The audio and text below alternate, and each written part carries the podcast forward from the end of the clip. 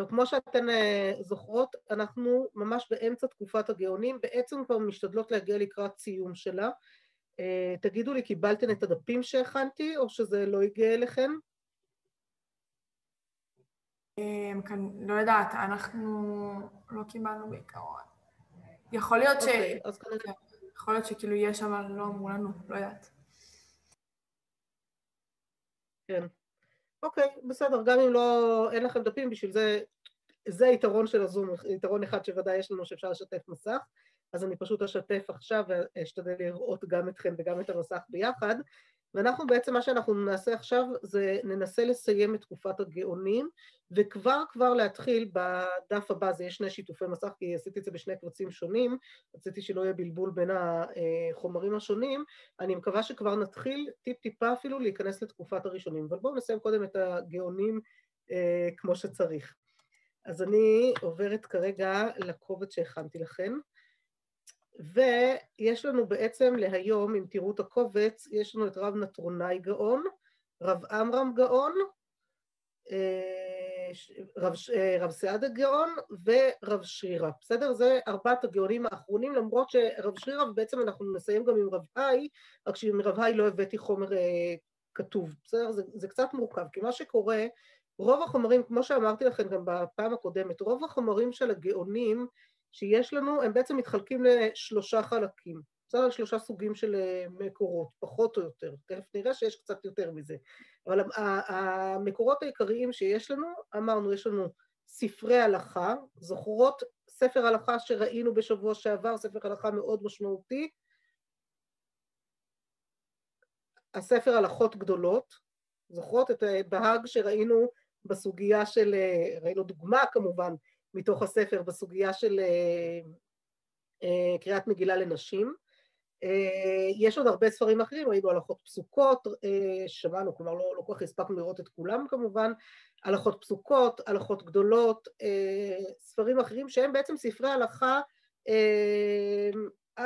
על כל המרחבים, כלומר עם, עם הרבה מאוד נושאים, בסדר? ספר הלכה שמאגד הרבה מאוד הלכות בנושאים שונים.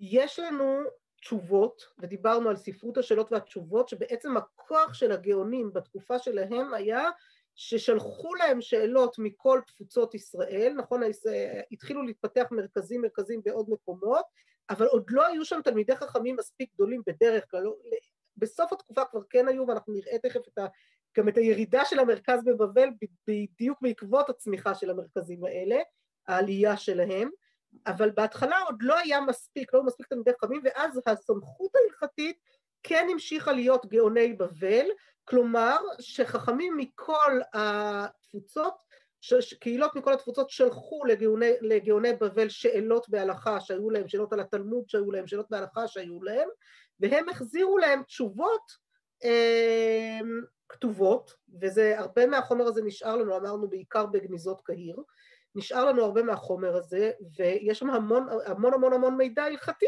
של איך פסקו, איך שענו תשובות בהלכה לכל מיני שאלות שהתעוררו במהלך התקופה הזאת, ומשם בעצם זה ההתחלה של כל הז'אנר הזה של שאלות ותשובות שהוא עד היום קיים, כלומר עד היום יש לנו ספרי שאלות ותשובות, יש לנו ספרי אישות, יש לנו ספרי שאלות ותשובות עד היום. היום נכון שרוב השאלות והתשובות שאנחנו רואים הן יותר שאלות ותשובות של אה, בשו"ת, ב-SMSים, אינטרנטים, כל מיני דברים אחרים, אבל זה בעצם רק החלפה של המדיה של איך אנחנו שואלים, אבל העיקרון הוא על אותו עיקרון, ברור שיש שינויים, כלומר, בשו"ת ה-SMS אי אפשר לכתוב תשובה ארוכה מלאה מקורות ולמדנות, כן? אבל כן אפשר לעשות את זה למשל בשו"ת באינטרנט.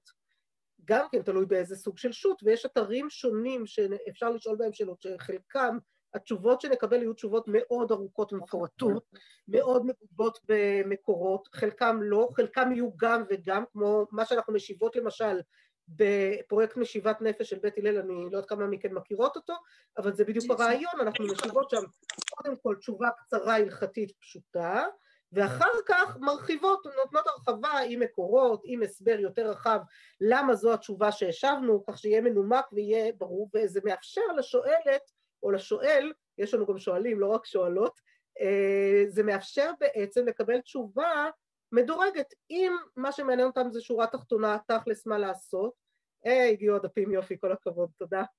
אז אפשר, אה, אז אפשר באמת ל... אה, אפשר באמת אה, להסתפק בתשובה הזאת תכלס, שורה תחתונה, מותר, אסור, אפשר, אי אפשר, זה פחות או יותר מה שככה התשובה הראשונית. אם, אם, אם רוצים להרחיב ולדעת על בסיס מה ולמה אני השבתי מה שהשבתי, אז כאן יש לנו כבר מרחב שלם. אז, אבל התחלה של כל הדבר הזה, בעצם אנחנו ממשיכות מסורת, כשאנחנו היום עונות תשובות ושאלות, אנחנו בעצם ממשיכות מסורת מספרות הגאונים אה, ואילך. כלומר, ממש ממסורת מאוד מאוד מאוד קדומה, מספרות הגאונים ואילך. אני אומרת עכשיו כבר, מי שכותבת בצ'אט לי, שתיקח בחשבון שכל עוד אני משתפת מסך אני לא יכולה לראות את הצ'אט, אז פשוט תפתחו מיקרופון ותשאלו שאלה, בסדר? זה גם יהיה אה, בסדר גמור ומצוין, פשוט אה, אני לא יכולה לראות את הצ'אט כשיש שיתוף מסך, אז סליחה על הטכנולוגיה הלא מתקדמת, אבל זה המצב. אה, אז מה שהבאתי לכם מפה כדוגמה, עכשיו הסוג, הסוג השלישי של ספרות הלכתית שיש לנו, אמרנו, יש לנו ספרי הלכה, יש לנו תשובות, ועוד דבר אחד זה פירושים לש"ס, שזה יותר באמת מהתקופה האחרונה, נדבר על זה עוד מעט כשנגיע לרב שרירא ורב היי, בסדר? זה עוד, אה, עוד רגע כשנגיע לשם. אבל בינתיים, בכל מקרה, אה, מהתשובות, אז את רב נתרונאי גאון בחרתי להביא תשובה שלו למה, יש המון המון תשובות גאונים. וגם פה לא הבאתי לכם את כל התשובה, אלא רק ממש ממש אה, ככה טעימה מתוכה, הסיבה שהבאתי דווקא אה, אותו, כי הוא יצא כקובץ נפרד של תשובות רב נתונאי, זה ממש בשנים האחרונות, חוקר בשם ירחמיאל ברודי, חבר טוב של אה, הוריי, אה, עוד חוקר גאונים, אסף את כל התשובות שהוא מצא של רב נטרונאי גאון מתוך כתבי יד מהגניזות, ואסף את זה לספר מסודר, מדויק כמה שאפשר לדייק בקריאת כתבי יד, ול... קובץ שלם של תשובות, מעניין מה רב נטרונאי גאון בעצמו היה אומר אם היה רואה את הספר הזה היום, זה תמיד uh, השאלה מעניינת. אז מה בעצם יש לנו כאן? תראו מה שואלים אותו.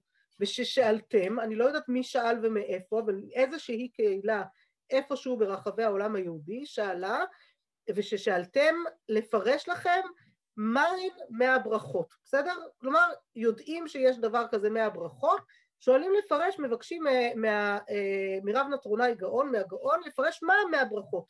ואז הוא מתחיל להסביר ולומר, כך הם, אמרו חכמים בהרואה, אה, בהרואה מקום, כדי פתח עיני מהי, כלומר, מה זה אמרו חכמים בהרואה מקום? אתם רואות אה, עזר לנו כאן והכניס את המקור במסכת ברכות, דף ס' עמוד ב', הרואה זה שם הפרק, בסדר? נפתח ברכות ס' עמוד ב', נראה שזה פרק הרואה, למה הוא נקרא פרק הרואה? כי הפרק מתחיל במילה הרואה, הרואה מקום, בסדר? ולכן הוא נקרא פרק הרואה מקום. אז מה כתוב שם? כדי פתח עיני מאי, מאי אמר, כי לביש מאי אמר וכולי, כלומר מתי מברכים את ברכות השחר על פי הגמרא בברכות? אנחנו היום רגילות, איך, אנחנו, איך אתן מברכות ברכות השחר? כשאתן מברכות, מתי אתן מברכות את ברכות השחר? איך אתן מברכות אותן?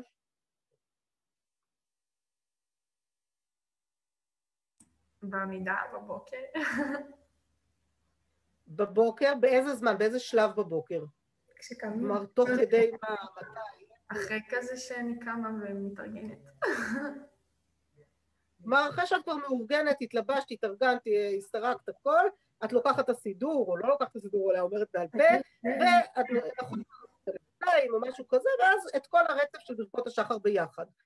אבל בעצם הגמרא בברכות אומרת לנו שבפשטות את הברכות האלה אמורים להגיד כל ברכה על המעשה שעושים. את פוקחת עיניים, את מברכת, פוקח עיוורים. את לובשת בגדים, את מברכת מלביש ערומים. זה הרבה יותר הגיוני ככה, נכון?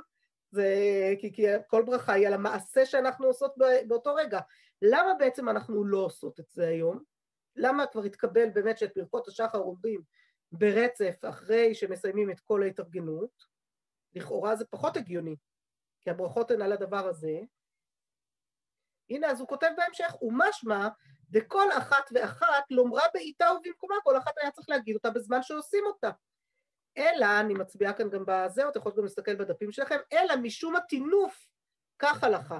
כלומר, כיוון שכשאנחנו רק קמות בבוקר ופוקחות עיניים, עדיין לא יכולנו להספיק ליטול ידיים, נכון, ולברך על נטילת ידיים, ובטח לא הספקנו ללכת להתפנות, ואסור לברך ברכה כשצריכים ללכת לשירותים.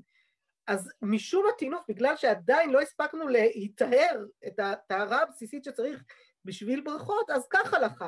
כיוון שננער אדם משנתו, אסור לברך אפילו ברכה אחת עד שירחוץ ידיו, כמו שנאמר בעמוס, ייכון לקראת אלוהיך ישראל. לפיכך, כיוון שעומד אדם משנתו, נפנה, כלומר הולך להתפנות לשירותים, הוא מתקן עצמו, ונוטל ידיו ופניו ורגליו, ומברך על הסדר. וכיוון שאין לו רשות לברך עד שנוטל ידיו, נמצא מתקן עצמו לברכות ולתפילה באותה רחיצה. לפיכך חייב לברך ברוך אתה השם אלוקינו מלך העולם, אשר קידשנו במצוותיו וציוונו על נטילת ידיים.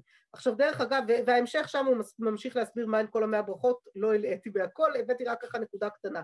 תשימו לב שאפילו דרך הנקודה הקטנה הזאת כבר אנחנו בעצם מבררות הלכה, כבר אנחנו מבינות קצת יותר איך התפתחה הלכה. בגמרא בברכות בפשטות היה ברור שברכות השחר נתקנו על זה שאנחנו אה, אה, על, זה ש... על כל דבר ודבר שעושים בהלך התהליך של הקימה. אבל כבר בגאונים אנחנו רואים שלא, זה לא עובד בצורה כזאת, אלא משום הטינוף, כיוון שיש לנו בעיה שצריך קודם כל להתארגן ואז ליטול ידיים ורק אז אפשר לברך ברכות, אז דחו את הברכות האלה לא מהמקום הטבעי והרגיל שלהן, על כל דבר ודבר, אלא אחרי. דרך אגב, זה מאתגר אותנו יותר. למה זה מאתגר אותנו יותר? כי יותר קל לברך ברכה כשאני עושה מעשה גם צמוד אליה, נכון? כשאני מברכת את כל הברכות האלה ברצף, אחרי שכבר עשיתי את כל המעשים, אני צריכה הרבה יותר ריכוז וכוונה בברכות האלה. וזה דורש כוונה, ואין ספק שברכות השחר הן קצת מאתגרות, כי אנחנו אומרות אותן יום-יום, כדבר שבשגרה, כרגילות, אבל, ולא תמיד שמות לב כמה צריך באמת להודות על עצם זה שפקחנו עיניים, נכון?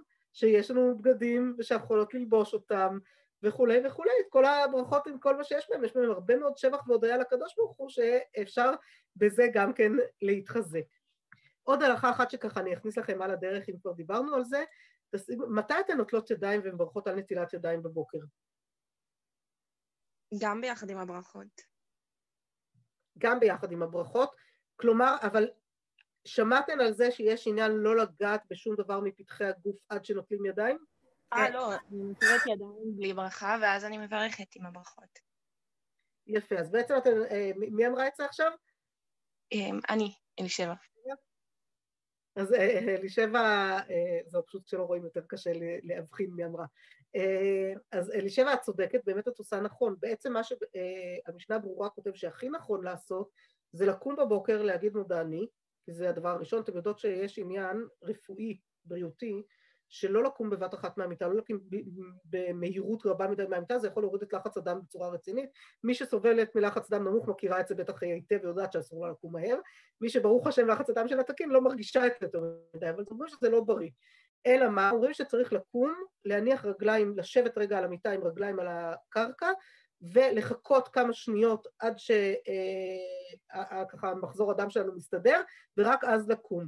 כמה שניות צריך לחכות, לא זוכרת כמה שניות זה יוצא, בדקו ומצאו בדיוק הזמן שלוקח להגיד מודה אני לפניך מלך חי וקיים, שהחזרת בי נשמתי בחמלה רבה אמונותיך. אחרי שאומרים את זה, אנחנו מסודרות, יכולות לקום גם בבטחה אה, ובלי לחשוש לסחרחורות או ירידות לחץ דם או כל דבר כזה. אז כמות אומרות אה, מודה אני, ניגשות לברז ונוטלות ידיים, זה נכון, אבל הנטילה הזאת היא בלי ברכה, כי עדיין צריך ללכת להתפנות וצריך להתארגן ולא שייך ככה לברך.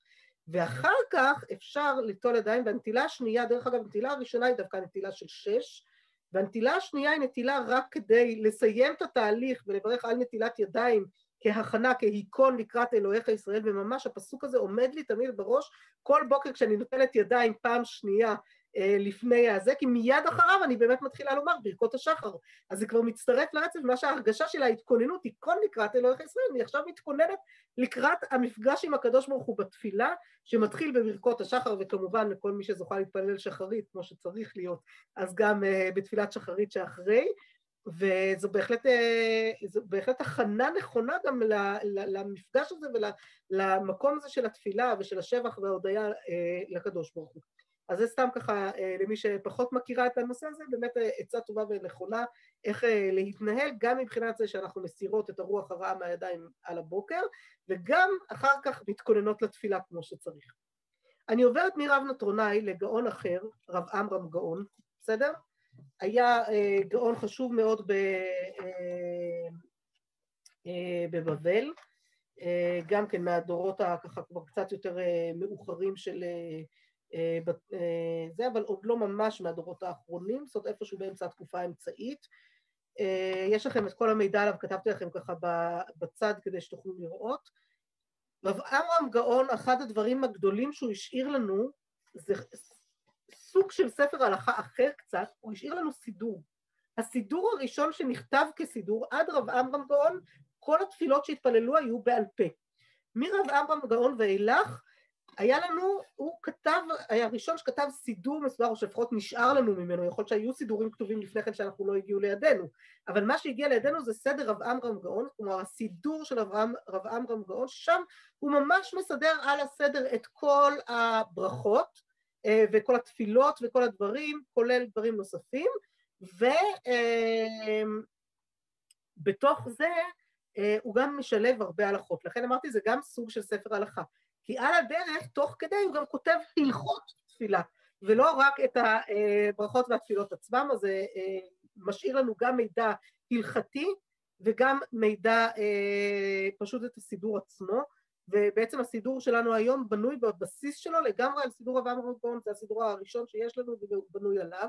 כאן הבאתי לכם קטע סתם נחמד מתוך ברכות האירוסין והנישואין, כיוון שבסידור אברהם רבון הזה אם תוכלו לראות, תסתכלו, יש לנו את הברכות הרגילות שאנחנו מכירות. אתם רואות ברכת האירוסין וכולי, ואז הוא כותב, וברכת חתנים ששאלתם, אין לזכר בברכת המזון כל עיקר, אלא שאומר תחילה, ברור שהשמחה במעונו. כלומר, הם שאלו אותו כנראה, זה כנראה בא באיזושהי תשובה לשאלה שהייתה על אה, אה, איזושהי ברכה שהם הכירו כברכת חתנים, הוא אמר ששם אותה לא אומרים בברכת המזון, אלא מה שאומרים בברכת המזון זה בהתחלה שהשמחה במונו, וכמובן אם יש התנאים המתאימים לשבע ברכות אז גם מברכים את שבע הברכות, והנה הוא מביא אותן, ואלו הן שבע ברכות שמברכים כל שבעת ימי חופה, כלומר כל שבעת ימי המשתה שאחרי החופה, בתחילה אומר בורא פרי הגפן, ואחר כך שהכל ברא לכבודו וכולי, את כל הברכות, ואחר כך הוא מביא לנו עוד ברכה נוספת, ברכה שמינית, בסדר? לא יודעת, תגידו לי אתם, מישהי יצא לה להתקל בברכה השמינית הזאת?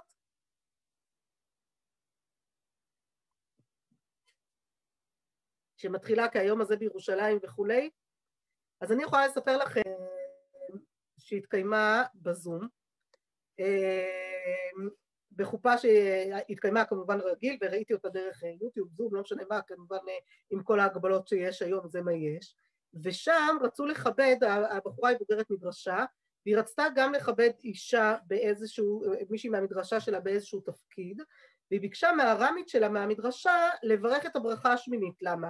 כי את שבע הברכות באמת צריך שגברים יברכו, בסדר? אז אה, יכולה לעמוד ליד הגבר, גם אישה אם נורא רוצים דווקא שותפות של אישה בהקשר הזה, יכולה להוסיף כמה מילות ברכה משלה, אבל, וגם על זה צריך ככה לשים לב שאין הפסק גדול מדי בברכות, אבל הברכה השמינית שמופיעה באמת בצורה, בצורה הזאת שלה בסדר רב עמרם גאון, אבל היא, יש לה כנראה מקור קדום הרבה יותר, והיא בכלל לא נכתבה לחופה בהתחלה, ויש לה גלגולים שונים שזה סיפור שלם שאפשר ללמוד איתו בפני עצמו, אבל הברכה הזאת היא מכונה בדרך כלל הברכה השמינית אה, של הגאונים, בסדר? למה? כי היא מופיעה כאן בסדר רב עמרם גאון אה, בצורתה הנוכחית, ואותה באמת כשרוצים לכבד אישה גם במשהו מהברכות בחופה, אז אפשר להוסיף אותה להוסיף תוספת של ברכה בלי שם ומלכות כמובן, אז אה, אפשר אה, להוסיף אה, תוספת כזאת, ובואו נקרא רגע את הברכה כי היא נורא נורא מרגשת, והאמת שבימים האלה שלנו, במיוחד אני ממש ישבתי עם דמעות כששמעתי את הקריאה שלה, כי אני חושבת שהיא ברכה מאוד מאוד מיוחדת. אז ככה, ככה הנוסח שלה אצל רב עמרם כהן, כמו שאמרתי, יש לה גם נוסחים קדומים יותר שלא שייכים דווקא לחופה, פה זה באמת מתאים, נוסח שמתאים לחתונה, והוא אומר כך, כי היום הזה בירושלים ירבו שמחות בישראל וינוסו הנחות מישראל, אמן הלוואי. ירבו בשורות טובות בישראל, ירבו ישועות בישראל, ירבו נחמות בישראל, תרבה אהבה בישראל, כמה אנחנו צריכים את האהבה הזאת היום, תרבה ברכה בישראל, תרבה גילה בישראל, תרבה דיצה בישראל, ירבה הוד בישראל, ירבה ועד בישראל, ירבה זכות בישראל, ירבה חתן בישראל, אתם שמות לב שזה פחות או יותר על סדר א' ב', ירבו ימים טובים בישראל, זאת אומרת היה לנו כאן איזשהו רצף של א' ב', לכן היה כזה רצף. אליהו הנביא במהרה יבוא אלינו, המלך המשיח יצמח בימינו, יצליחו חתן וכלה, ישמחו שניהם זה עם זה ויאלצו שניהם זה עם זה, ויעמידו בנים ויאריכו שנים בשבי יהודה, בנים מצליחים וכולכם ברוכים. ישמח חתן בכלה, וכלה תשמח בחתן, בבנים ובבנות, באושר ובנכסים, בבנים עוסקים בתורה, מקיימי מצוות בישראל. יש נוסח נוסף של רב סעדה גאון, שאותו בדרך כלל יותר אומרים, זאת אומרת זה נוסח טיפה שונה, אבל פחות או יותר ב, אה, בלשון זה פחות או יותר זה, ותראו איך הוא משלב כבר את ההלכות בתוך זה.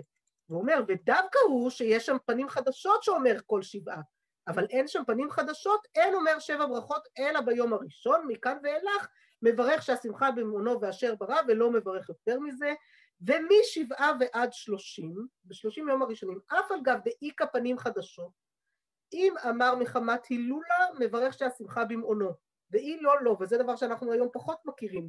אנחנו יודעים שיש את השבע ברכות, וזהו, אחרי השבע ברכות אתם כבר נשואים, גמרנו הכל בסדר, אבל בעצם בכל ירח הדבש, בכל השלושים יום הראשונים אחרי החתונה, אומר לנו רב עמרם גאון, שאם אה, אומרים, מתכנסים לעוד איזושהי סעודה לשמחה בעקבות החתונה, אז אם זה עדיין מחמת הילולה, מחמת השמחה, אפשר עדיין לברך בברכת המזון שהשמחה בגללו, אבל כמובן שאת שאר הברכות כבר לא. וכי אמר מחמת הילולה עד כמה, אז רגע, אז אם אתה אומר לי מחמת הילולה, אז עד כמה זה? רק שלושים ראשונות, או שלושים יום ראשונים או יותר, אמר רב פאפי משמי דרבה, עד תריסר ירחי שטה, עד 12 חודשים. ומכמה הילולה מימת? מתי מלפני שמתחילה החתונה? מתי כבר מתחילים לחגוג את החתונה עוד לפני החתונה? זה מקירמי סערי באסינתא, כלומר מהרגע ששמים את השעורים בתהליך של הכנה של המשקאות, אולי זה המשקאות החריפים, אולי הכנה של הלחמים לצורך החתונה, בקיצור מאותו רגע שבו כבר מתחילים בהכנות הממשיות, הבישולים הממשיים, ההכנות הגדולות המשמעותיות לחתונה, כבר אז אפשר לברך שהשמחה במעונו אם מתכנסים לסעודה לכבוד השמחה הזאת. זה דברים שאנחנו היום פחות נוהגים, אבל דווקא היום, ואני חושבת על זה עכשיו שעם הקורונה ועם החתונות שאנחנו אה, עושים בכל אה, מיני קבוצות נורא קטנות והכול, מי יודע, אולי באמת יהיו זוגות. שבמהלך השנה הקרובה, בעזרת השם, שנצא כבר מכל הסגרים וכל ההגבלות וכל הדברים, יום אחד שהקורונה תעבור ונוכל באמת אה, אה, לצאת מכל זה, יכול להיות שזוגות שהתחתנו בחתונת קורונה כל כך קטנה ומצומצמת, ירגישו צורך לעשות איזושהי מסיבת חתונה יותר מאוחרת לכל המשפחה הגדולה וכל החברים וכולם, ואם הם יעשו מסיבה כזאת, לכאורה גם אם ייקח אה, כמה זמן כבר אחרי החתונה, אפילו יכול להיות בתוך השנה הראשונה שאחרי החתונה, יכול להיות שיש מקום באמת שבברכת המזון לפחות יציינו את זה בברכת של השמחה במעונו, כי, כי השמחה הזאת היא שמחת חתונה, היא עדיין אותה שמחה שנמשכת מתוך החתונה, אבל זה באמת צריך uh, לבדוק הלכתית עד כמה היום אנחנו נפסוק ככה, אבל זה יכול להיות, הנה, יכול להיות שנחדש דבר מתוך ההלכה שכתב לנו רב עמרם גאון לפני בערך אה, אלפיים שנה או משהו כזה, פתאום נוכל uh, קצת פחות, ואולי נוכל באמת לחדש דברים, זה יכול להיות מעניין. רב סעדה גאון רגע, אה, מה שנורא... כאילו, מה זה, על מה, את יכולה להסביר שוב, כאילו, מה בדיוק, כאילו, מה בדיוק כזה שאלו אותו, וקיצר, מה הוא אומר, כאילו? מה שאלו אותו אני לא יודעת, כי הוא לא מביא לי את השאלה. מה שהוא מוסיף פה, בהלכות שלו, אחרי שהוא תיאר את סדר אה, אה, השבע ברכות, כולל הברכה השמינית שהוא הביא לנו, הוא בעצם מוסיף את הדיוק שכל זה אפשר לומר רק שיש פנים חדשות שאומר את זה בכל שבעת ימי המשתה, בסדר? זה הלכה שכולנו מכירות היום, נכון? זה תמיד הסיפורים של בנות שמארגנות שבע ברכות לחברה שלהן וצריכות למצוא בנים שיהיו פנים חדשות ויהיו, אה, ישלימו מניין, בסדר? בשביל שנוכל, כי מברכים את זה גם רק במניין ורק אם יש פנים חדשות אז צריך מצד אחד שלא יהיו, שיהיו אורחים שלא ישתתפו בחתונה, זה פנים חדשות, ומצד שני גם שיהיה מניין של אה, אה, גברים, בסדר? זה תמיד האתגרים שמתארגנים לשבע ברכות. אה, אבל אם אין פנים חדשות, אז לא אומרים שבע ברכות אלא ביום הראשון, כלומר ביום הראשון, ביום החתונה עצמו עדיין אפשר לומר את כל הברכות, ואחר כך בשישה ימים הבאים רק מברכים שהשמחה במעונו ואשר ברא, ששון ושמחת הברכה השביעית, ולא יכולים לברך את כל השבע ברכות, לכן באמת משתדלים מאוד לדאוג שכן יהיו פנים חדשות, שלא תהיה בעיה. דרך אגב, בשבת, האם צריך פנים חדשות בשבת? שבת היא פנים חדשות. נכון, השבת עצמה היא פנים חדשות, ולכן בשבת לא צריך פנים חדשות, ואפשר לחגוג רק עם המשפחה שהייתה כבר בחתונה, ולא צריך להתאמץ להביא עוד אחרים.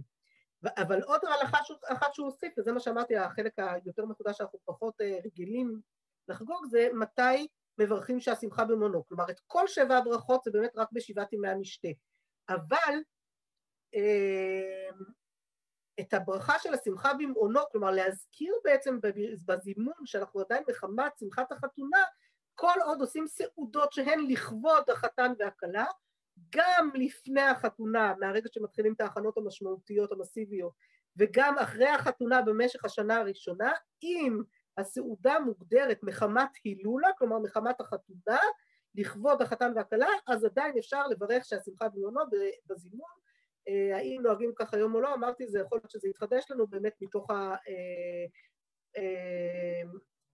אה, אה, ממש מתוך הסיפורים שאנחנו מתמודדים איתם עכשיו, אם נרצה לעשות מסיבות יותר גדולות אחרי, אני דרך אגב די בעד להקטין את המסיבות בכל מקרה, אז אולי עדיף לוותר. אבל אה, לפעמים כן רוצים קצת לפחות לחגוג עם עוד כמה חברות שלא יכולתי להזמין בתוך העשרים המצומצמים שהיה לי למשפחה שלי, משפחה שלו בערך בזה זה נגמר, ואז באמת אה, צריך, אה, אפשר לחשוב על האפשרות הזאת. אני עוברת מהר לרב סעדה גאון, בסדר, נראה אם נספיק היום גם קצת מהראשונים או ניתקע רק עם הגאונים, נראה כמה נספיק. רב סעדה גאון, בסדר, מה שמעניין אצלו שהוא בכלל לא גדל בבבל. רב סעדה גאון נולד במצרים. במצרים כבר מתחיל להתפתח מרכז רוחני רציני שמגדל אפילו אדם כמו רב סעדיה, רק שרב סעדיה עבר מאוחר יותר לארץ ישראל ומשם הוא עבר לבגדד, בסדר? והיה, אה, ובעצם קנה שם את תורתם של גאוני בבל. ואז הוא מונה באיזשהו שלב לראש ישיבת צורה, בסדר? למרות שהוא לא היה בן המקום, וממש הצליח לבסס מחדש את הישיבה כמרכז רוחני והלכתי לכל היהודים בעולם, שלח המון המון תשובות, המון דברים אה, זה, ובנוסף לזה הוא כתב ספרי הלכה מסוימים בנושאים כמו ספר הפיקדון, ספר הירושות, כל מיני נושאים מסוימים מאוד מאוד חשובים. עוד פעילות מאוד מאוד חשובה שהייתה לו זה אה, הפולמוסים הקראיים. על הקראים עוד לא הספקנו לדבר, אבל אתם מכירות קראים? יצא לכם להתקל קצת בתופעה הזאת, ומה זה אומר, מה, מה יש שם? לא. אז כן. קראים, מה שמעניין, אני, יש קראים, עד איפה שצריך לדעת, יש קראים עד היום. כלומר, הכת הזאת שיצאה מעם ישראל ויצאה להיות כת בפני עצמה, קיימת עד היום, גם בארץ, יש בית כנסת קראי בתוך העיר העתיקה. ירושלים. מה זה? השומרונים קשורים אליהם? לא, לא. השומרונים לא קשורים אליהם, השומרונים זו כת נוספת, כלומר, השומרונים הם בעצם אה, עם מאוד מאוד עתיק עוד מימי בית ראשון, שהעבירו אותם, זה אה, הערבוב שסנחריב עשה כדי לשלוט יותר טוב אה, בעמים, אז הדרך הטובה ביותר לשלטון הייתה לקחת עם מארצו, להעביר אותו לארץ אחרת ולעשות חילופים במקומות.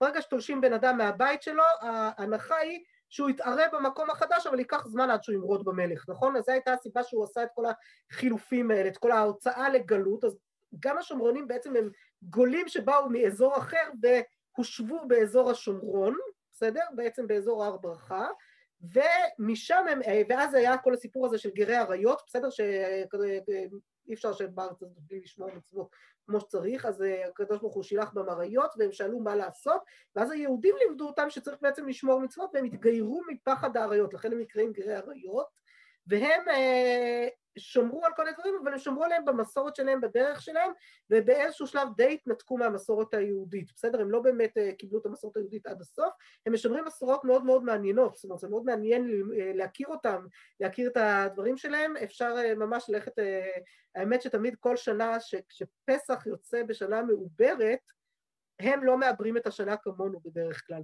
ואז יש הזדמנות ללכת לראות אותם מקריבים קורבן פסח, בערך בפורים שלנו, הם מקריבים קורבן פסח שלהם, וללכת לראות את ההקרבת קורבן פסח שלהם זה דבר מאוד מאוד מעניין, יש להם ממש טקס שהם מקריבים עד היום קורבן פסח במקדש השומרוני שלהם בהר ברכה, שם בהר גריזים, אה, דברים מאוד מעניינים, סוכה שלהם זה דבר מעניין להכיר ולפגוש, לא יודעת אם יצא למישהי מכן לראות, הם מסככים בפירות, בפירות שנשתבחה בהם הארץ, וכל מיני פירות, ממש, תחפשו סוכה שומרונית בגוגל, תראו תמונות, זה מדהים, אבל כמובן לא הלכתי בכלל, בסדר? לא עובד לפי ההלכה שלנו בכלל, הם הם מפרשים את התורה בצורה אחרת. את צודקת אבל על השאלה, כי יש דמיון מסוים בין הקראים לשומרונים, בכך שאין להם את מסורת התורה שבעל פה. לשתי הכתות האלה בעצם אין מסורת תורה שבעל פה שיש לנו היום, וממילא יש פה ושם דברים שהם דומים, כי מפרשים את התורה, הרי תורה שבכתב אי אפשר לשמור כפשוטה. בסדר, גם הקראים שאומרים אנחנו הולכים לפי המקרא, למה הם נקראים קראים? כי אומרים אנחנו לפי המקרא, לפי מה שכתוב בפסוקים, לא מקבלים על עצמנו את התורה שבעל פה, מקבלים רק תורה שבכתב. אבל איך אתה שומר תורה שבכתב? הרי בתורה, התורה שבכתב הרבה מאוד דברים לא מבוארים ולא ברורים בה מספיק, וממילא מפרשים אותה כמו שהם מפרשים. כמו שחז"ל פירשו על פי המסורת של משה מסיני, במהלך כל הדורות, כל המסורת שהייתה לנו מסורת מאוד מאוד אה, ארוכה, הם בעצם התנתקו מאותה מסורת והתחילו לפרש בצורה אחרת. גם השומרונים מפרשים בצורה אחרת. אחד הדברים, למשל, שמאפיינים את הקראים, זה הרעיון של לא להדליק אש ביום השבת, אז לא, אי אפשר להשתמש בשום דבר, זאת אומרת חייבים לאכול אוכל קר, אין דרך לחמם אוכל גם מלפני שבת. לא מקבלים את האפשרות של חימום, בסדר? או של הדלקת אור, אז יושבים בחושק. יש כל מיני דרכים, אה, דברים נוספים, יש הבדלים אה, משמעותיים בין אלו לאלו. הקראים בתקופת הגאונים היו מאוד מאוד חזקים, התחילו מאוד מאוד להתחזק, והגאונים ניהלו נגדם בעצם הגאונים וגם אחר כך אה, במהלך השנים חכמי ישראל ניהלו נגדם מאבקים די רציניים כדי שהתורה של הקראים לא תשתלט. כמו שאמרתי, יש קראים עד היום, אבל היום באמת אין להם כוח בכלל. הם כת קטנה מאוד מאוד. התחלתי לומר שבעיר העתיקה, איפה שגדלתי, יש בית כנסת קראי עד היום, של מסורת של המון המון שנים, ויש שם תורנות של משפחות קראיות שבאות כל פעם לכמה זמן לגור בעיר העתיקה ולשמור על בית הכנסת הקראי. אני זוכרת בילדותי, בבית הספר שלנו, הייתה ילדה קראית, ילדה ממשפחה קראית, שגרה שם הייתה נורא מסכנה, כי היא באמת לא הייתה שייכת לחברה, לא הייתה שייכת לשום דבר, זה היה כאילו תלוש כזה, היא הייתה נורא נורא מסכנה, היא גם הייתה בכיתה שהיו בה בעיקר בנים, וזה בכלל היה נזק די רציני, למדה בממלכתי-דתי של אה, העתיקה, והייתה באמת די מסכנה, אבל uh, מכל מיני סיבות, נורא שאני זוכרת אותה בכיתה של אחי ולא הסתדרה שם טוב, אבל באמת אה, אפשר גם להבין למה, כי, כי, כי גם המסורת היא מסורת שונה, ואת שונה גם ככה, והם כל כך קטנים ולא משמעותיים היום, שזה באמת להיות חריג מאוד מאוד בחברה. בזמנו של רב סעד הגאון זה ממש לא היה ככה, היה באמת, אה, הקראים עלו מאוד מאוד מאוד חזק, סחפו אחריהם הרבה מאוד יהודים, והיה צריך לנהל נגדם מאבק תקיף, והוא באמת היה בין אלה שניהלו את המאבקים, ככה, אחד המאבקים הרציניים בקראים, אה, ובאמת הצליח אה, למנוע, לעצור את ההתפשטות שלהם בבבל ובארצות אחרות. אז אה, עוד דבר אחד חשוב על רב סעדגון, אולי גם זה באיזשהו מקום מה שגרם לו לכתוב ספר אחר. מהגאונים אמרתי, יש לנו בעיקר ספרות הלכתית, מגאוני ארץ ישראל, בבל, סליחה. מגאוני בבל יש לנו בעיקר ספרות הלכתית, דווקא מארץ ישראל כמעט אין ספרות הלכתית. אבל מגאוני בבל יש לנו המון המון ספרות הלכתית, וכמעט אין ספרות אחרת. רב סעדגון כן כתב ספרות אחרת, זה ספר פילוסופיה, מחשבה, בסדר? ספר במחשבת ישראל שנקרא ספר האמונות והדעות. הבאתי לכם ממש ממש ממש מהפתיחה שלו, אני לא יודעת אפילו אם כדאי שניכנס לזה, זה ספר לא קל ללימוד, אבל הוא ספר שבעצם, תראו את ההתחלה שלו, מה הוא בעצם אומר? הוא אומר ככה, אמר יהודה, עכשיו את הספר הוא חיבר בערבית יהודית, ותרגם אותו לעברית רבי יהודה אבן תיבון, בסדר? חכם מימי הביניים, רבי יהודה אבן תיבון, אה, שנקרא גם יהודה בן שאול. אבן תיבון זה אבא של תיבון, בסדר? אה, בן שאול זה הבן של שאול, כלומר היה בעצם זה שאול, אה, יהודה, תיבון, זה היה הרצף שמה של הזהו. ואז הוא מביא, אמר יהודה בן שאול, אמר מחבר הספר, הקדמת המאמר הזה, כי כל מעיין בו, עכשיו הוא בעצם מצטט כבר את אה, מה שהוא מתרגם את רב סעדה גאון מערבית יהודית לעברית. כי כל מעיין בו הוא דורש דבר שלא נפל עליו ראות העין ולא השיגו החושים. כלומר, מה בעצם הבעיה שלי בלהתחיל להסביר את, ה- את האמונה? הוא אומר, אך הוא משתדל לקיים אותו מדרך הבאת הראיות מן המושכל. מה הבעיה שלנו בלהסביר אמונה? אנחנו רוצות להסביר את הקדוש ברוך הוא. איך נסביר אותו? אי אפשר להסביר באמת, כאילו כל אחד איכשהו חווה. יפה, אז זה מאוד מסובך להסביר אותו, ואם אנחנו רוצות בדרך השכל זה עוד יותר קשה, נכון? כי בעצם מה הבעיה? הבעיה היא שהקדוש ברוך הוא, הוא אי אפשר להשיג אותו, לא, לא רואים אותו, אבל לא רק שרואים, גם אין לו שום, בשום חוש אי אפשר לחוש אותו. בסדר? אפשר רק להבין, להתבונן בדעתנו, בשכלנו, ודרך זה לנסות להבין שהוא חייב להיות קיים. אבל להגיד שאנחנו יכולות להרגיש אותו בחוש מסוים, למשש אותו באחד מחמשת החושים, זה ודאי שלא. ולכן מאוד קשה להעביר. והוא, איך היו הדברים לפנינו? כלומר, איך אני בעצם, מה הראיות מן המושכל? זה מה היו הדברים שלפנינו. ועיקר הדבר שהוא דרוש דק למאוד, צריך ממש לדקדק בו מאוד מאוד. לא ישיגהו החוש, והוא משתדל להשיגו במחשבה, בסדר? העיקר הוא באמת דרך מחשבה בדרך אה, שכל, ככה לנסות. וכיוון שהעניין המבוקש כן הייתה כוונת מבוקש, מבקשו, שימצאהו כאשר ימצאנו. על הצורה אשר ביקש למוצאו בה, אין ראוי להרחיקו ולא שיתעסק למוצאו בצורה אחרת. כלומר, הוא אומר בעצם, זה שהדרך היחידה להבין את מציאותו של הקדוש ברוך הוא, זה כל אחד, כמו שאמרת רעות יפה, כל אחד, והדרך שבה הוא מצליח להשיג את הקדוש ברוך הוא, זו הדרך שבה הקדוש ברוך הוא רוצה שתשיגי אותו. כלומר, לך רעות מתאים להשיג אותו בדרך הזאת, ואת לא צריכה לחפש דרך שמתאימה למישהי אחרת, כי את כרגע, זה מה שמתאים לך וזו הדרך. ובכוונה הקדוש ברוך הוא יצר את הדברים באופן כזה שכל אחד מאיתנו ישיג אותו בצורה קצת שונה. וידיעת איך היו הדברים לפנינו הוא דבר שלא ראה אותו אחד מן המדברים, אבל כולנו מכוונים להגיע בשכלנו על דבר רחוק ועמוק מחושנו. וכאשר אמר החכם בזה, כלומר קהלת, רחוק מה שהיה ועמוק עמוק וכולי. וכאשר יצא לנו כי הדברים חודשו לא אה, מדבר וחושנו לא נפלו על דבר כזה, אין ראוי לנו להתרחק ממנו ולמהר אה, לומר איך נודה בדבר שלא ראינו כמוהו, אך תנוח דעתנו עליו ונסבח בו, כיוון שהגענו אל, אל מה שביקשנו. זאת אומרת, ברגע שאנחנו מרגישות, שאנחנו מבינות משהו ממציאות השם, אנחנו לא צריכות להתחיל להגיד, אבל אולי בעצם זה לא, כי לא, הגענו למשהו שמרגיש נכון, מצוין. כאן אנחנו במצב טוב. בסדר? אז זה ככה ממש טעימה קלה, קלה, קלה מאמונות ודעות, כמו שאתם מבינות, ספר לא קל בכלל ללימוד, חשוב מאוד, אבל לא קל ללימוד.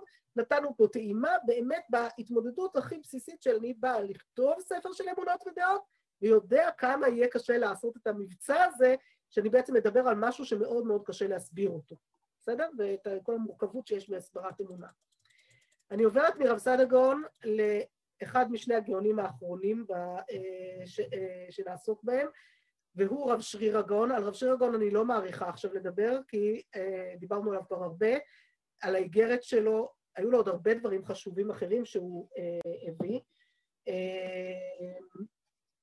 אבל רב שרירה, אמרנו שהוא גם הגיע לזקנה מופלגת, בסדר? נפטר בן מאה, שזה בימים ההם ממש, גם בימינו זה הרבה, בימים ההם זה בכלל המון, בסדר? זה ממש לא זה, ויש לו המון המון המון תשובות, אה, המון תשובות, ממש בשנים האחרונות אספו גם חלק מהתשובות שלו אה, בתוך עצמן, אבל הוא ממש אה, חדש יחסית, וחוץ מהתשובות שלו, שאנחנו מוצאות, בעיקר יש לנו את איגרת רב שריגון שבה הוא פירט, כמו שראינו, את תולדות ספרות ההלכה, ראינו איך הוא עשה את זה, את תולדות ההתפתחות של ההלכה עד ימיו, עד הגאונים.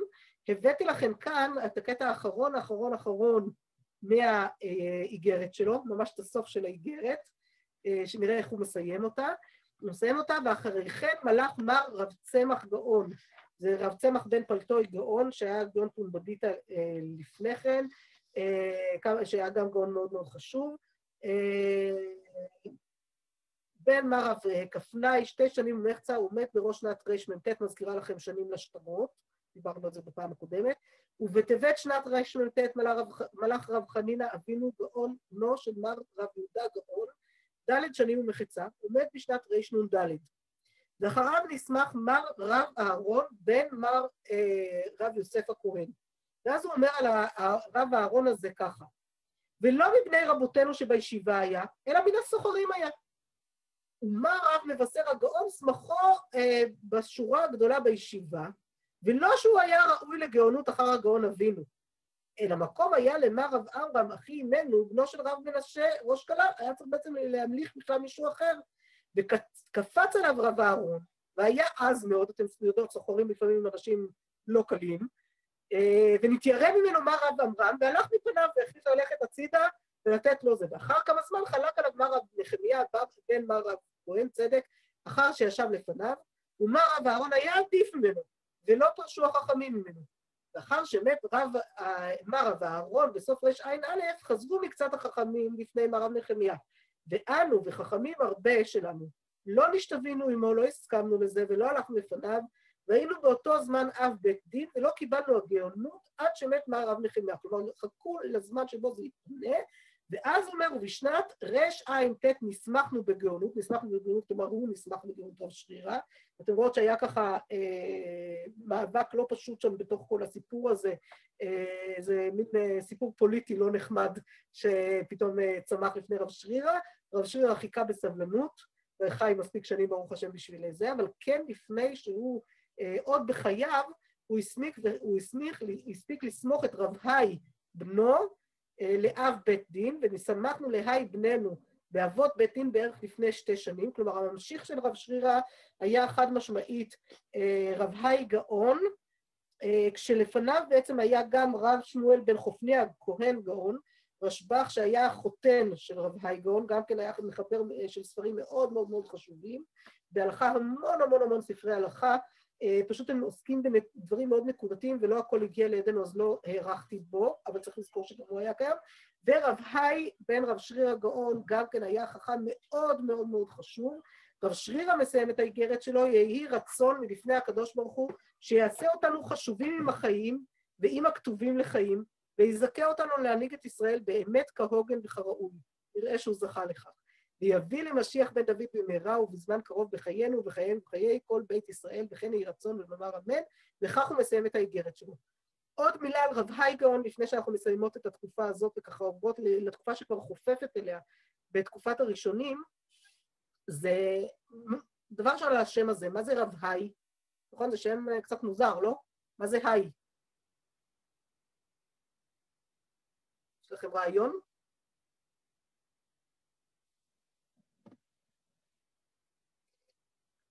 אז היי בעצם היו כותבים ה' י' י', וה' וח' הן אותיות קרובות, ובעצם היי זה כמו חי או חיים. בעצם רב היי זה רב חיים, זה אותו שם, בסדר? רק כולה רב היי, אבל כנראה שהשם אה, הוא גם אה, סוג של חיים, כנראה, כלומר לא בטוח, אבל ככה אה, עושה רושם. רב היי גאון גם כן היה אה, גאון מאוד מאוד מאוד חשוב, ממש הוא חותם תקופת הגאונים בבבל, הוא מת בשנת 1038 לספירת הנוצרים, ועם מותו, שנתיים אחרי מותו, נסגרה ישיבה בבבל, ובעצם זה מה שחתם את תקופת הגאונים. אבל רב היי דווקא היה מאוד מאוד אה, משמעותי וחזק, עד כדי כך שסתם גאון אצל הרמב"ם, כוונה לרב היי גאון. כלומר, הוא באמת היה אה, אחד הגאונים המאוד מאוד נחשבים, חיבר כמה וכמה ספרים מאוד מאוד חשובים בהלכה, ספרים שאנחנו פחות, אה, שוב פעם, לא היה לי הרבה מה להביא מהם, כי הם עוסקים בכל נושאים למדניים יותר, שאתן פחות אה, בקיאות, ספר השבועות, משפטי שבועות, המיקח והממכר, כל הספרים מאוד מאוד חשובים, חלקם, הרבה, חלקם לא שרדו לנו, חלקם כן שרדו לנו, יש לנו חלק יותר, חלק פחות. איך אנחנו יודעים שהם כן היו? כי הראשונים מזכירים אותם, לפני הראשונים כן היו הספרים האלה, אז את חלקם אנחנו מכירים מתוך ספרות הראשונים וחלקם לא, אבל באמת גאון מאוד מאוד חשוב שצריך לזכור שהיה קיים, ומן הסתם עוד אה, זה, אנחנו ממש יכולות לראות הרבה פעמים כשכתוב לנו ר"ה ג' בכל מיני מקורות בתוך ספרות ההלכה, הכוונה בדרך כלל לרב היי גאון, בסדר? זה ממש אה, חשוב להכיר, או סתם הגאון, הרבה פעמים זה רב היי גאון. אז זה גם כן אה, גאון שחשוב להכיר, ואיתו אני באמת חותמת את התקופה הזאתי. זהו, ועכשיו אני אני רוצה לשתף איתכם את הקובץ הבא, נכון? קיבלתם קבצים, שני קבצים, אה, ואני אשתף איתכם את הקובץ הבא, רגע, אני אפתח אותו קודם, אז אני אוכל לשתף. אה, הקובץ הבא שכבר מתחיל לנו את אה, ראשית הצמיחה של המרכזים האחרים. צמיחת המרכזים בתפוצות. ואותו אנחנו נתחיל כדי אה, להבין איך אנחנו יודעים. אז אמרנו על, על תקופת התלמוד והגאונים, איך למדנו וידענו? איך הכרנו את תקופת התלמוד והגאונים? מה שרגע לוקח למסך בגלל זמן להתעדכן. אה, איך הכרנו את תקופת הג... אה, איך היה לנו כל כך הרבה מידע? ממי היה לנו את המידע הגדול על תקופת התלמוד והגאונים? מידע כל כך מפורט עד רמת הפירוט של שנים ותאריכים מדויקים? מהספרים, מהשו"ת? גם, אבל בעיקר ממי? רב שריר הגאון, נכון? מה, מה הוא חיבר? נכון? איגרת רב שריר הגאון, שראינו עכשיו את הספר. נכון? אז זה התקופה הזאת. על תקופת הגאונים והראשונים, בסדר? בעצם על צמיחת תקופת הראשונים, יש לנו מידע מאדם מאוד מאוד מיוחד שנקרא רבי אברהם הלוי אבן דאוד. רבי אברהם הלוי אבן דאוד היה חכם פילוס... אה, ספרדי, בואו תראו עליו קצת יותר מידע, כתוב לכם גם בדף, חכם ספרדי שהיה היסטוריון, פילוסוף אה, ואסטרונום יהודי, הוא נודע גם כראב"ד הראשון. יש לנו כמה ראב"ד. הראב"ד, צריך תמיד להיזהר ולשים לב על איזה ראב"ד אנחנו מדברים, כי אברהם בן דוד היו כמה, בסדר? אז ראב"ד היו לנו כמה, הוא הראב"ד הראשון, והוא חיבר, אחד הספרים שהוא חיבר נקרא ספר הקבלה, אמרנו, הוא היה היסטוריון ופילוסוף, הוא חיבר ספר שנקרא ספר הקבלה, שבעצם הרעיון שלו זה סוג של ספר היסטוריה, אבל לא מאוד מדויק, הוא גם ספר אפולוגטיקה. אתם יודעות מה זה אפולוגטיקה? אפולוגטיקה זו התנצחות, כלומר ספר שבא להסביר למה אנחנו צודקים, בסדר? בימי הביניים היה הרבה, היו לא מעט התקפות על היהדות מצד כל הגויים שחיינו בסביבתם. רציתי לשאול משהו, רעות? לא, בסדר. אה, היו אה, הרבה התנצחויות עם כל הגויים שמסביב, היו גויים משכילים מאוד חלקם. הם שאלו על אמיתות, אמיתות היהדות וכמה באמת אפשר לסמוך על... והתנצחו בכל מיני דרכים. את ספר הכוזרי אתן בטוח מכירות, זה גם סוג של ספר הסבר ליהדות, נכון? שבא במידה מסוימת גם כסוג של אפולוגטיקה, כלומר כסוג של הסבר למה אנחנו צודקים כנגד טענות של אחרים. וגם ספר הקבלה הוא ספר כזה שבעצם מנסה להסביר אה, את היהדות המסורתית, למה היהדות היא דווקא הנכונה, ובעצם בעיקר מנסה להסביר מול המאבק בקראים, בסדר? הוא מסביר את התגבשותה של היהדות ממשה רבנו ועד ימיו, למה צריך ממשה רבנו? כי זה בדיוק כנגד הקראים, להגיד שכל מסורת התורה שבעל פה היא מסורת מאוד מאוד חשובה, אמ, ולא סתם יש לנו תורה שבעל פה שבאה יחד עם תורה שבכתב, זה לא המצאות, זה באמת מסורת עתיקה מאוד שמחייבת אותנו, ולכן אה, הוא כותב דברים שהם חלקם מדייקים יותר בהיסטוריה, חלקם לא.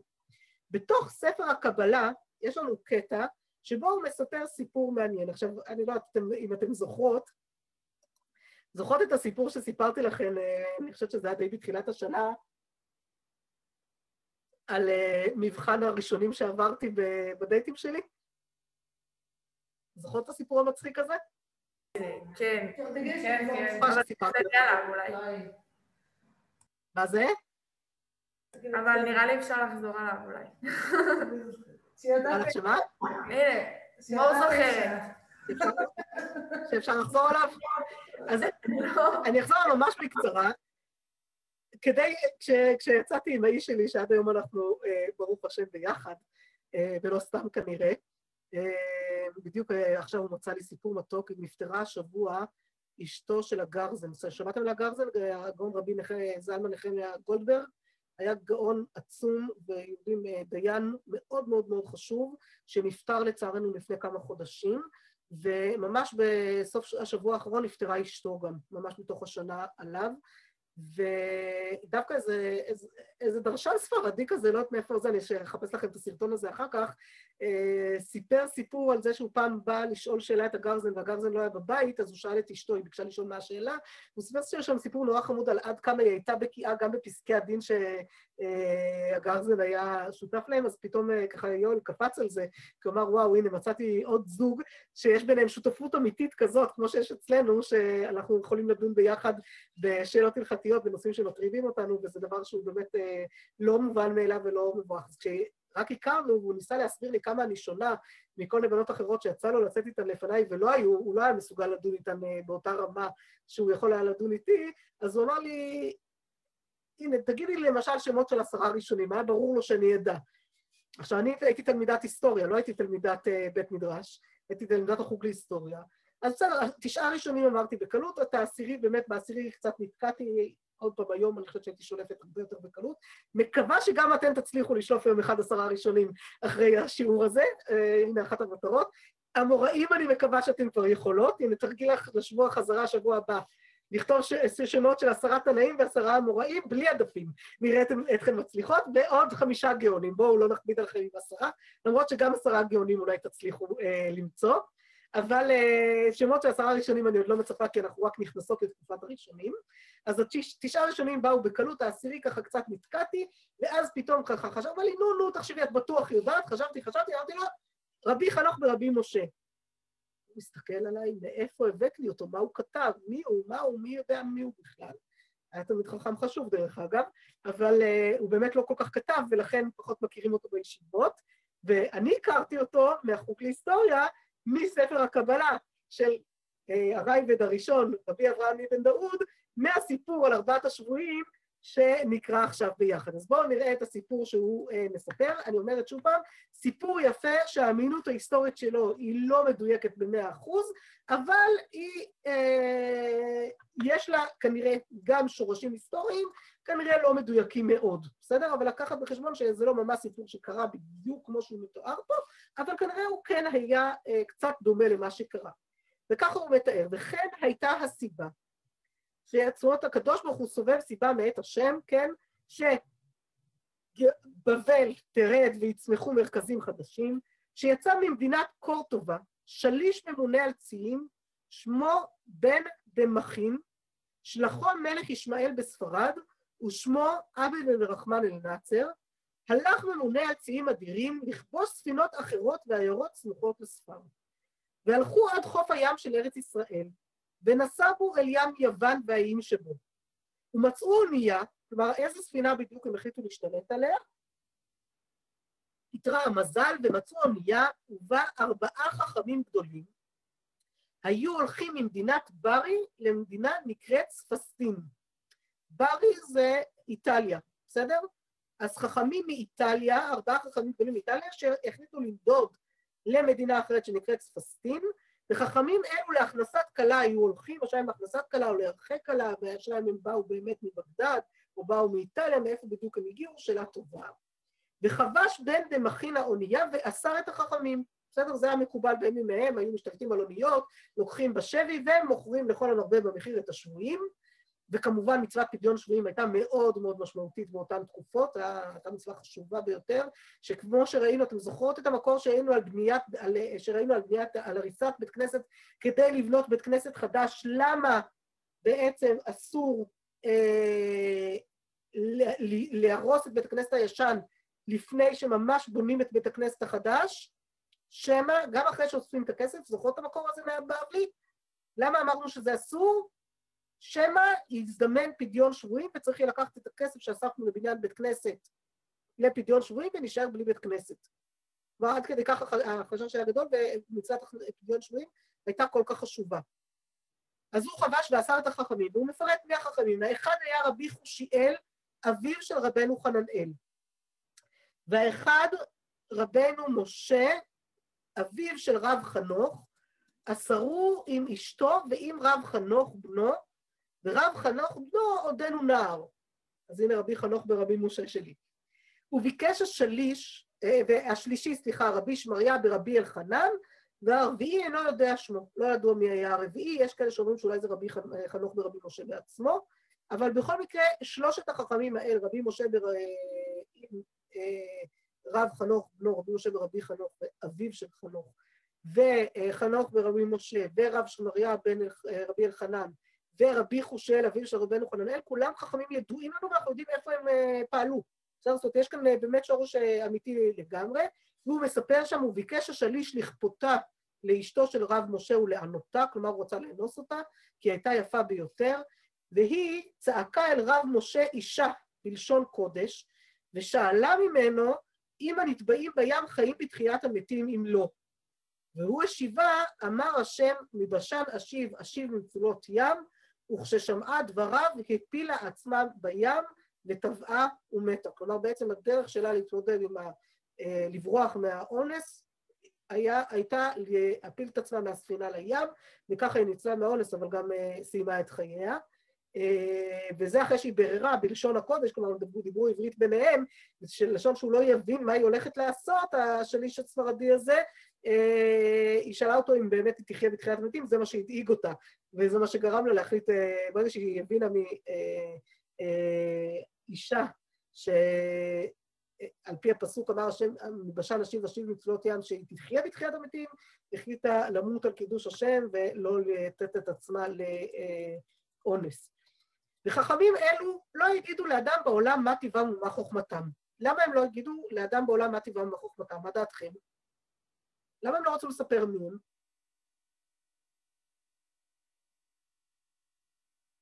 תיכנסו רגע לראש של מה קורה כאן.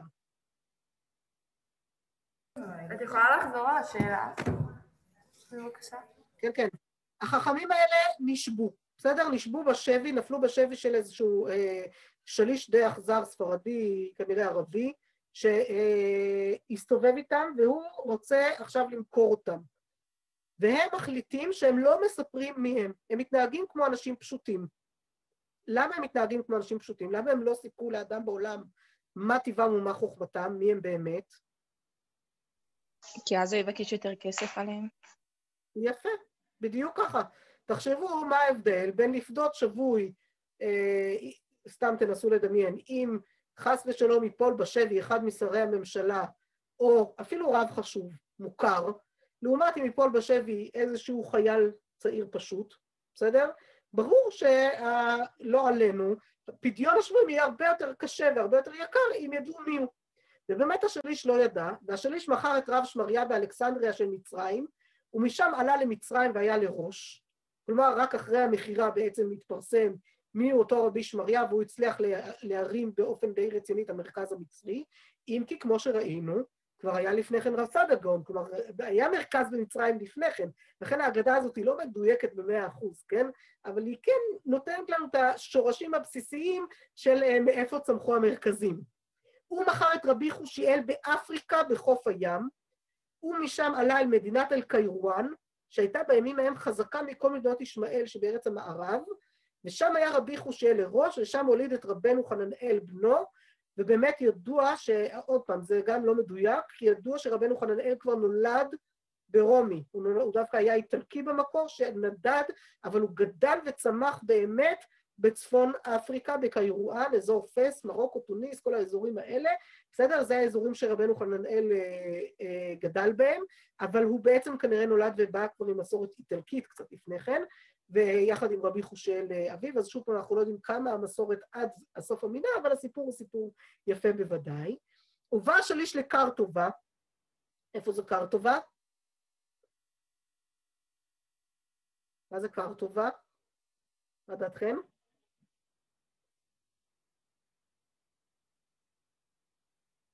איפה זה יכול להיות? נסו לחשוב על מילה דומה לקרטובה. על קורדובה, שמעתם? העיר קורדובה? אז העיר קורדובה היא בספרד, בסדר? אז הוא הגיע לקורדובה בספרד, הוא מכר שם רבי משה ורבי חנוך בנו. הופדעו אנשי קורדובה, וכמדומין היו שהוא עם הארץ. בסדר? אז הם חשבו, סתם, קנינו איזה יהודי פשוט. והייתה בקורטובה בית הכנסת ששמה כנסת המדרש, והיה שם דיין ששמו רבי נתן, וחסיד גדול היה, אבל לא היו אנשי ספרד בקיאים בדברי רבותינו ז"ל. ואף על פי כן, באותו מעט שהיו יודעים, היו עושים מדרש ומפרשים ועולים ויורדים. ופרש רבי נתן הדיין על כל הזעה טבילה.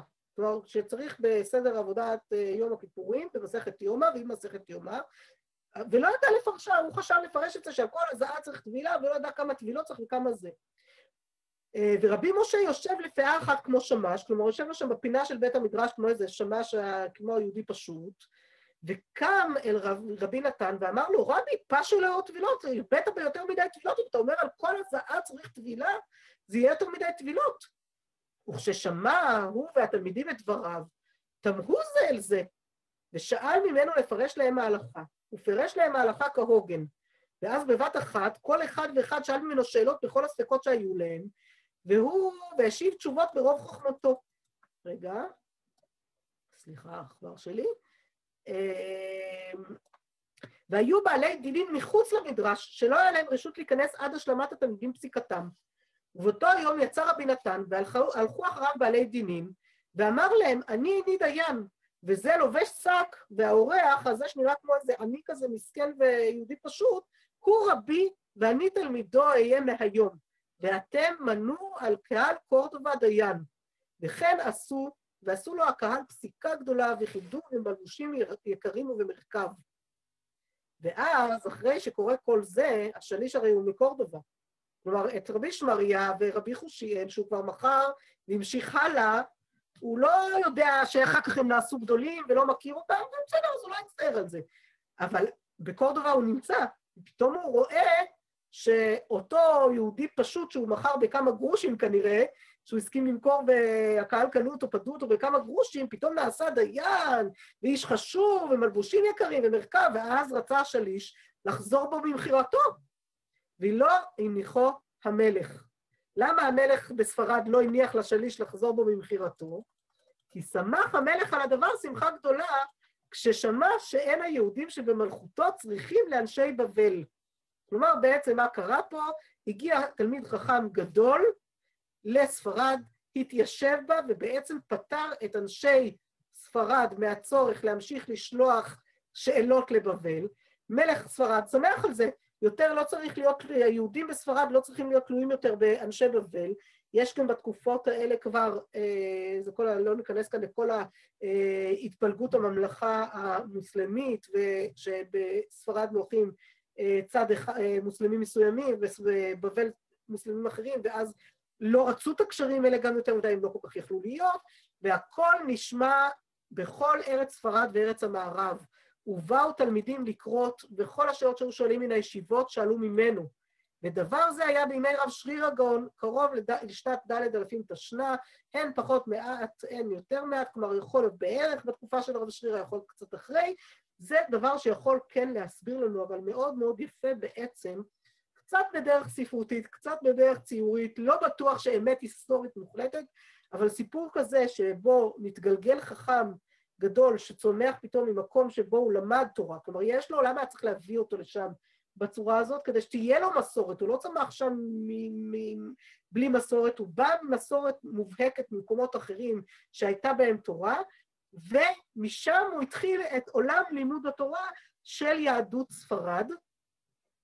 אה, וזה, ומשם באמת אנחנו אה, מוצאים כבר את ה... אה, את ההתחלה גם של יהדות ספרד, גם של יהדות צפון אפריקה, גם יהדות מצרים, את הצמיחה שלהם ואת מידת התלות הפחותה שיש להם יותר ויותר, ככל שצומחים יותר תלמידי חכמים מקומיים, ככה יש פחות תלות בחכמים המקומיים שהיו אה, לפני כן, סליחה, בחכמי בבל שהיו לפני כן, ברגע שיש פחות תלות, ממילא שולחים פחות תשובות לישיבות, אמרנו שעם אה, שליחת התשובות לישיבות בבבל שולחים גם כסף, אם לא שולחים כסף לישיבות אין איך להחזיק את עצמנו, ממילא אחרי רב הייגאון, שנתיים אחרי מותו הישיבה נסגרת, אבל במקביל אליה כבר צומחים לנו מרכזים חשובים אחרים, היהודים נעשים יותר עצמאיים במקומות שלהם, והמרכזים משתנים, כלומר מתחילה להיות תפוצה אחרת לכל הדברים. אני לא נתקדם היום לחכמי צפון אפריקה, למרות שנמשיך איתם בשבוע הבא, אז תשמרו את הדפים האלה מהיום